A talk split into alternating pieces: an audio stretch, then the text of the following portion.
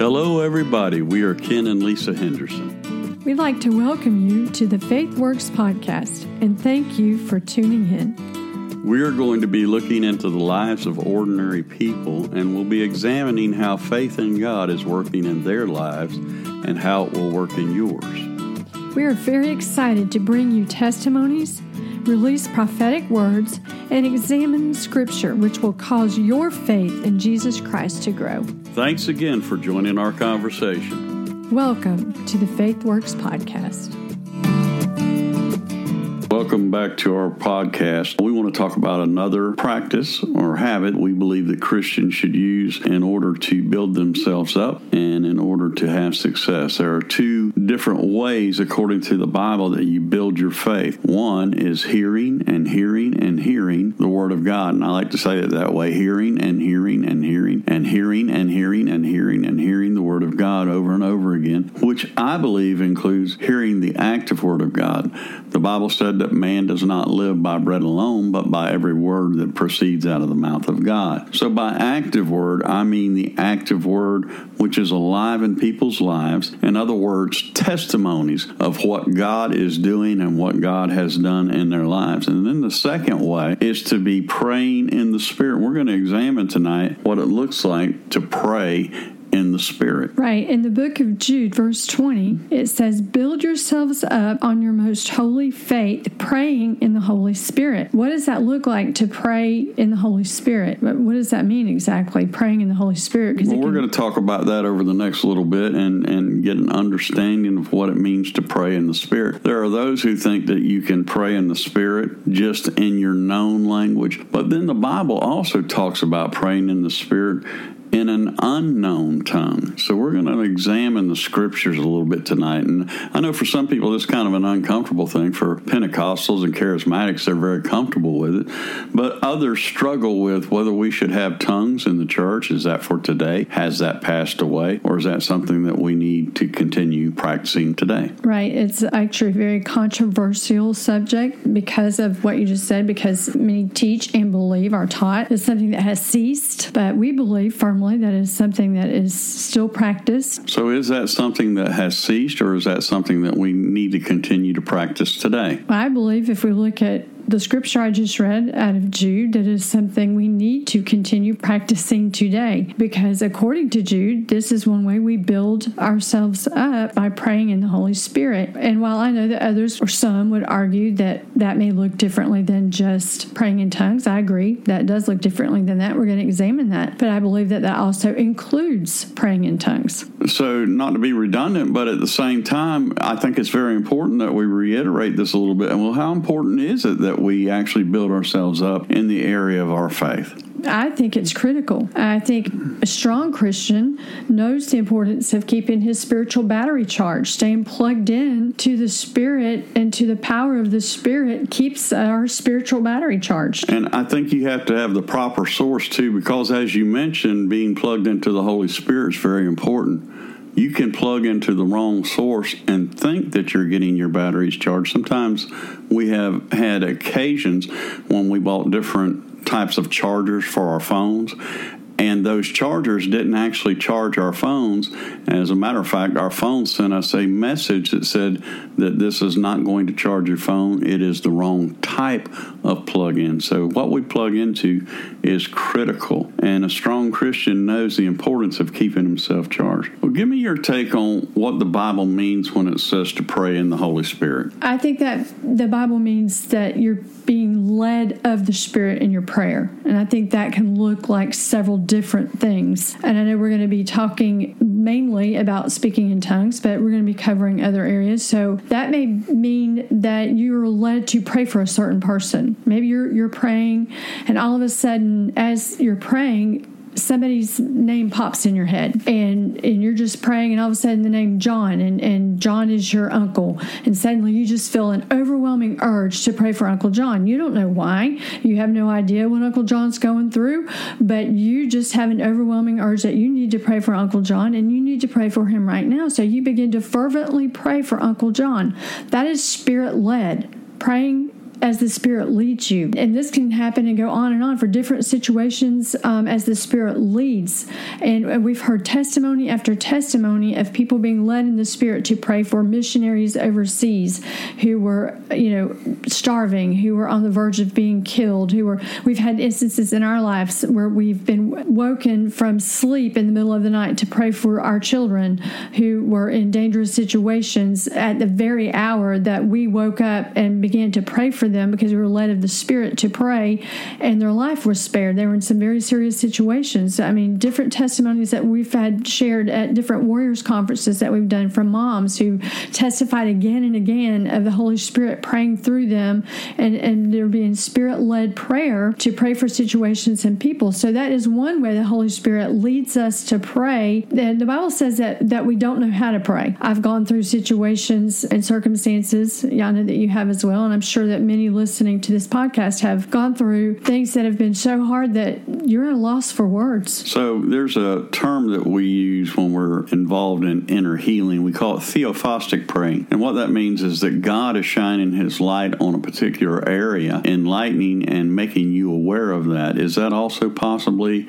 a way that we are, are being led by the Spirit? Absolutely. Anything that, that God shines his light on, the, the Holy Spirit is sent to us to be a comforter, to be a teacher, to shine the light toward Christ, toward God, to bring revelation. So, any way that he does that in our prayer is definitely Holy Spirit led prayer. And, and he can do that in many, many ways. And, and, you know, there's been so many times that we've experienced, I know you have because you've shared with me and I have, and I'm sure listeners have, that you kneel down and you don't have a clue what to pray. You're at a loss. Don't feel alone. I mean, you shouldn't feel alone and feel like, you know, you're a terrible Christian. We all have those moments. And even the Bible tells us that we don't know how to pray like we should, but the Holy Spirit makes intercession through us. And thank God that He does because He prays perfectly. So praying in the Spirit can look like many, many different things, but I think that it also encompasses praying in tongues or other tongues. I think that's where praying in other tongues comes in as well. Praying in the Spirit. So the scripture that you keep referencing is found in Romans 8 and 26. Let me just read that for us. Likewise, the Spirit also helps us in our weakness, for we do not know what to pray or how to pray as we should or how, as we ought. But the Spirit Himself makes intercessions for us with groanings which cannot be uttered. Many people think that the interpretation of that is tongues. So when you say that, you know, tongues is important, that is where we really see the Scripture kind of pointing in that direction. Right. And, and it can be with the groanings or utterings, or it can be an unknown language, something that we just don't understand at all. You know, God's not limited. We are. But God is not limited, so He has the ability to inspire our minds to pray, either in the Spirit through tongues or in the Spirit through a known language. It could be Spanish, could be Chinese, whatever your language is. We're dealing primarily with the English language, and so we we understand. Our understanding is in English. The Bible does say that there is an unknown tongue.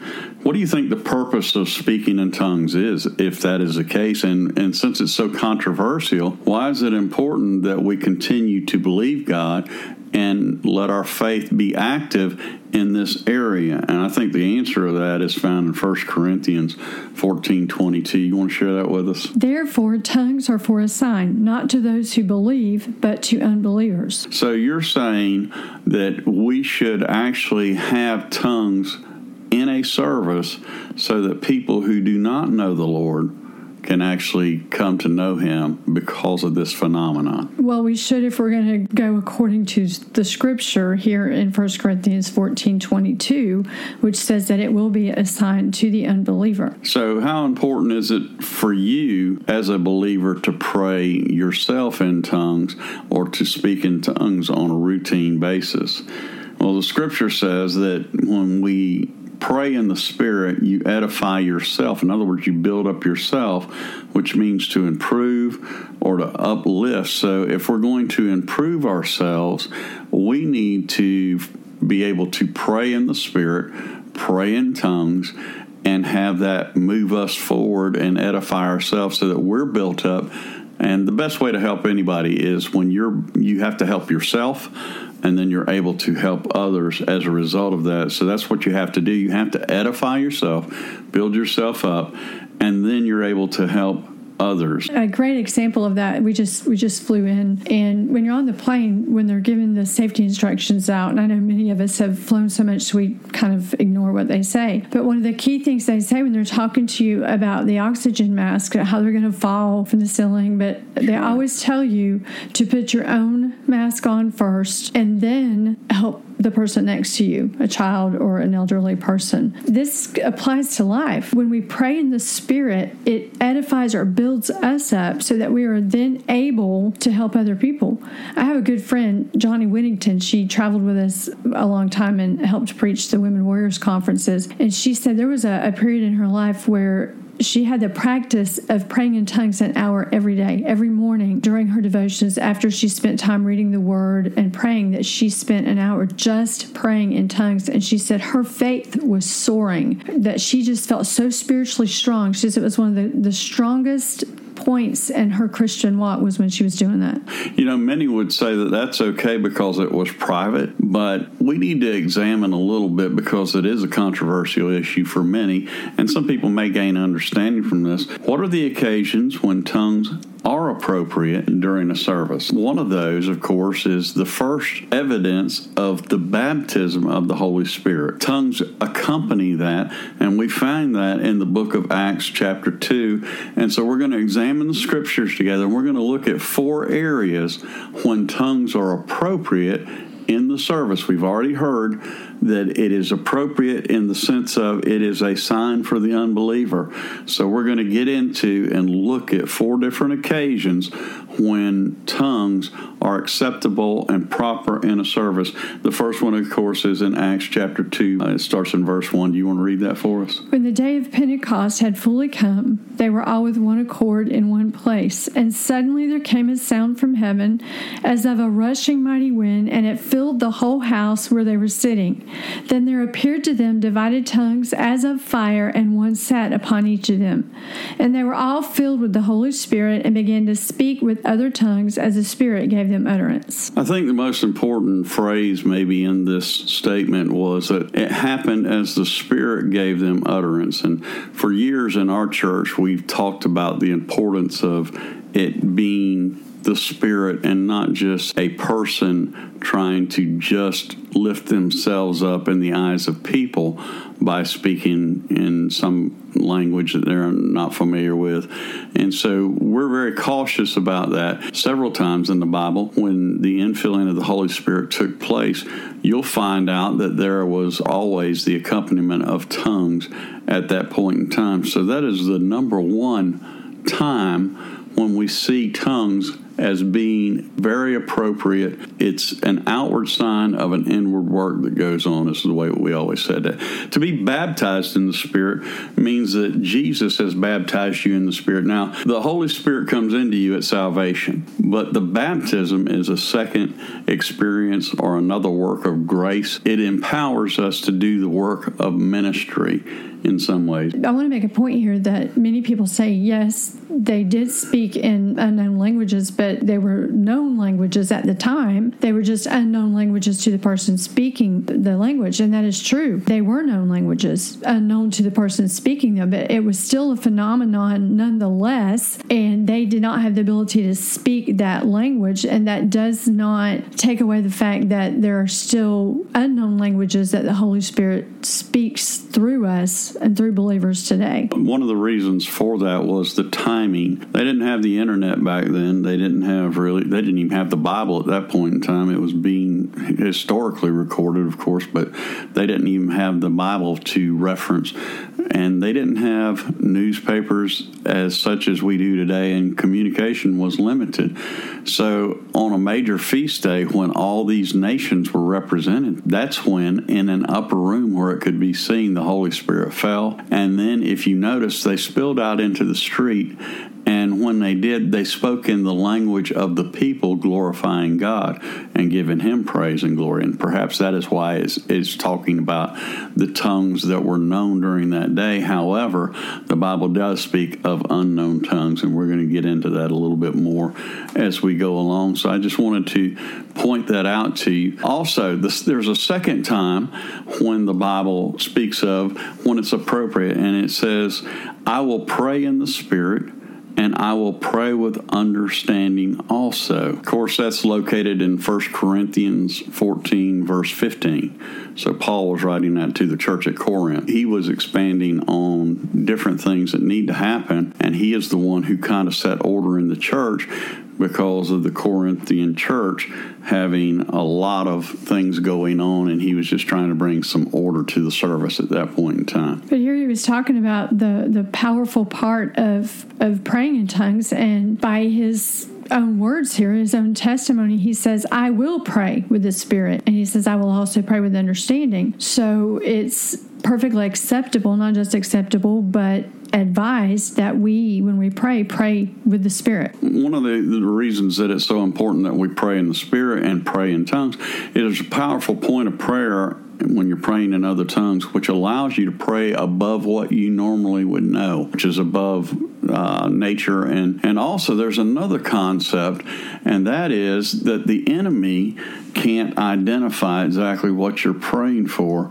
And it kind of reminds me of, uh, of something we did in World War II when we were going up against the Japanese fleet, and most of the Japanese officers had been trained in America, so they knew our language. And so what we did, the, the movie Windtalkers uh, deals with the time frame in World War II, and it talks about when they used the Navajo language to communicate during that war so that the enemy could not understand what they were talking about. And so a Navajo code talker uh, was actually the new secret weapon. And so this is like a secret weapon that we have. It allows us to really communicate with God without interruption and without the enemy understanding what's going on or what's being said or what, what is happening there. So that's another time when we see that it's very important that we be able to pray in the Spirit. So let me see if I can understand just what you're saying there. So, like during World War II, because the Japanese were hearing our codes, and deciphering them because they knew our language, we chose a language they didn't know, Navajo, and that became the secret language, the secret code, which they couldn't decode. Tongues is our secret code language from us to God that the enemy, our enemy, Satan, cannot understand, is what you're saying. Right, exactly what I'm saying. Which I think is awesome. It's really a powerful, powerful way of a, of us communicating with God. Now, the continuation of that verse is point number three. You want to read that to us? I will sing with the Spirit and I will sing with understanding also. So, whenever we're worshiping, it's appropriate for us to also worship by speaking, or what people might say, speaking in tongues. But there's something deeper than that, and that's uh, sometimes you see, or, or, we have experienced different times where people sing in the Spirit or sing in tongues, which is a very beautiful thing. Yes, it is. Uh, and if you haven't ever seen that, uh, some people call it prophetic singing, mm-hmm. and we see people that have sang who normally are challenged to carry a tune, so to speak, and then all of a sudden the Spirit will move on them, and not only will they sing in tongues, they'll actually sing a melody that is quite profound and, and lovely. So when people are worshiping, they use tongues to worship during the period of the Bible, and it's still going on today. The fourth way that we see an appropriate time is what we call a message in tongues and interpretation. I want us to elaborate on this for a little bit. And of course, we're going to go to 1 Corinthians chapter 14 again. And read some of that. Sister Lesa, you want to take that? Picking up um, in verse 26 How is it then, brethren, whenever you come together, each of you has a psalm, has a teaching, has a tongue, has a revelation, has an interpretation? Let all things be done for edification. So, this is talking about a time when everybody felt like they had a word, everybody felt like they had a testimony, everybody felt like they had a tongue. Paul was saying, you know, that's all well and good, but but let's limit what goes on because in services at that point in time, if everybody spoke at one time, you could see why chaos would break out. And so this was, uh, if anything, some people have made kind of a joke of this, uh, that this was a form of carnality. So we may need to return to some levels of carnality. Of course, I'm being facetious, right. but we need to be more spiritual now than ever, and we need the power of the Holy Spirit. We need all the gifts of the Spirit to be operating in our lives. The scripture goes on to say, and this is the order. If anyone, this is where people really get into kind of arguments. If you're going to speak a, a, message in tongues, there must be an interpretation. That is correct. I'm not trying to sidestep that, but it's strictly on the message in tongues and the interpretation. If anyone speaks in a, a, tongue, verse 27, let it be by two or three, each in turn, and let one interpret. But if there is no interpreter, let him keep silence in the church and let him speak to himself and God let two or three prophets speak and let the others judge. So there is oratorial commands here, and there, there's an order, but there is an oratorial command for us to speak these things and then let others judge. They cannot judge if it's not spoken out loud. And I, I think that's the biggest point that a lot of times we miss. I think what's happened is because of abuses and fear and different things, we the pendulum has swung where it maybe it was chaos and pandemonium and, and just you know craziness or whatever that people said, oh, we can't have it, and so we clamped down so tightly that I hear of churches that they've never hear a message in tongues or interpretation at all anymore. So the enemy knew what he was doing with you know creating a little bit of a disturbance and a little bit of wildfire. Our pastor said this: I'd rather have wildfire than no fire because now there there is such a restriction on the move of the Spirit um, that that the spirit is hindered from moving. I guess would be another good word to use, or, or, maybe not. That may offend someone. I'm not trying to do that, but we want the spirit to have freedom to move. Yet we do want to have decency and order. So when people come into a church, I've had people say to us at our church, even because we have used this term. So and I'm trying to say this so that if you go into a Pentecostal or charismatic church and you're there and they say they're having worship service and the spirit of God is moving and you can feel the spirit moving maybe they may say, Lift up your voices right now, everyone, lift up your voices. And if, if you speak in tongues, lift up, you know, lift your voices in tongues. Or if you pray in tongues right now, just feel free to begin to pray in tongues and call out to God. And maybe you feel like that's inappropriate or you've been taught that's inappropriate because there's not an interpretation. Well, that's not really going against the scripture because they're not giving a prophetic message. There's an interpreter to be present when the tongues are releasing a prophetic message. You that, can definitely tell a difference you can. too in a service when people are worshiping and maybe they're they're corporately worshiping in tongues if they or do praying. that or praying and they're corporately praying in tongues there is quite a profound difference than when a message goes out the the intensity of it the uh, level of respect that comes into the room I don't know how to tell you uh, unless you've experienced it there is a hush that comes over usually the rest of the room as one person very powerfully begins to proclaim something in tongues. And then we've always seen it where we had interpretations following those types of events. So this is quite different than just somebody uh, praying in tongues. I'll, although I do believe that there should be some order to service. So so please don't mis, misconstrue what we're telling you.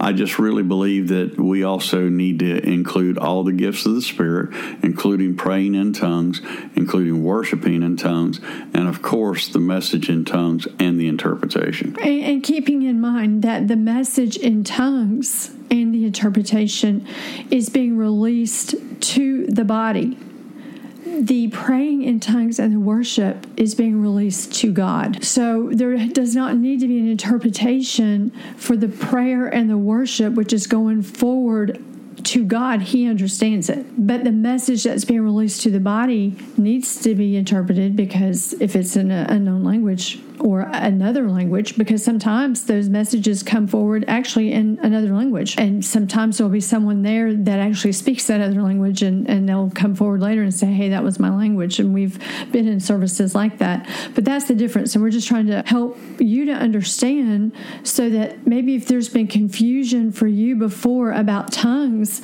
and maybe you've been wanting to seek the gift of being baptized in the Holy Spirit with the evidence of speaking in tongues, but you've been afraid because there's been confusion and you've not pressed into that gift, we wanted to hopefully clear up a little confusion for you so you can press into that because the scripture tells us that will increase and build up your faith when you pray in the Holy Spirit, when you pray in tongues. There is one more area, and you made me think of it while when you were talking just now, and that is we've had both missionaries and and one of the brothers in our church was named Dale Brandon, uh, who stood up one night in the middle of a service at a camp meeting and spoke for almost 20 minutes.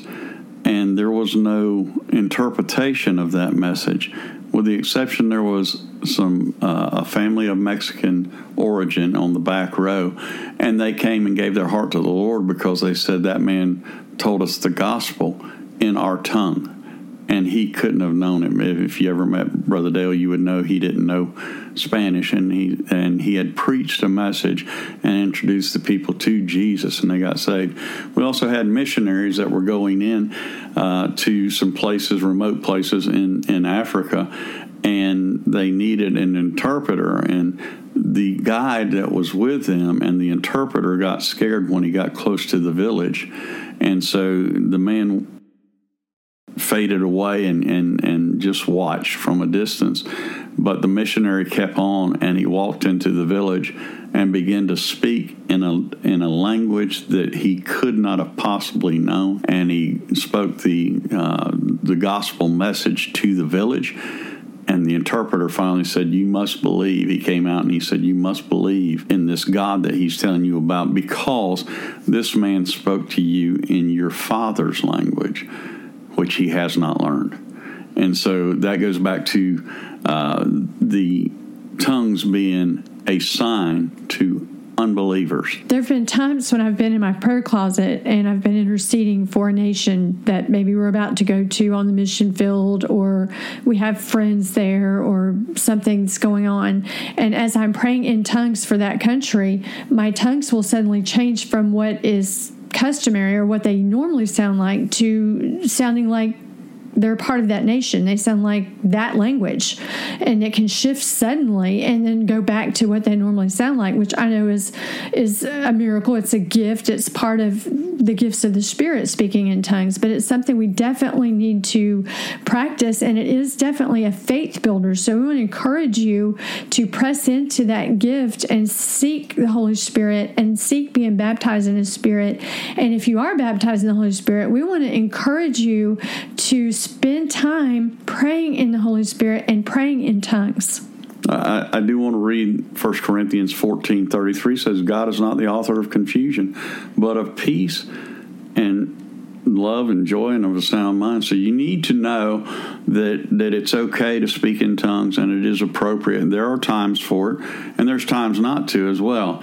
But the reason you want to be in the spiritual realm is because it opens doors to revelation wisdom, instruction, and encouragement. So, we want to encourage you this week to spend time with the Lord and to spend time encouraging yourself, building yourself up by praying in tongues. And if you don't have the gift of tongues yet, I want you to pray and ask the Holy Spirit to give it to you. It's just really simple. And get with a believer who knows something about it. And if you don't know, be sure and come to our church and we'll be glad to help you and spend time with you until you're comfortable. God bless you and keep you. Thank you for listening. We'll talk to you next week.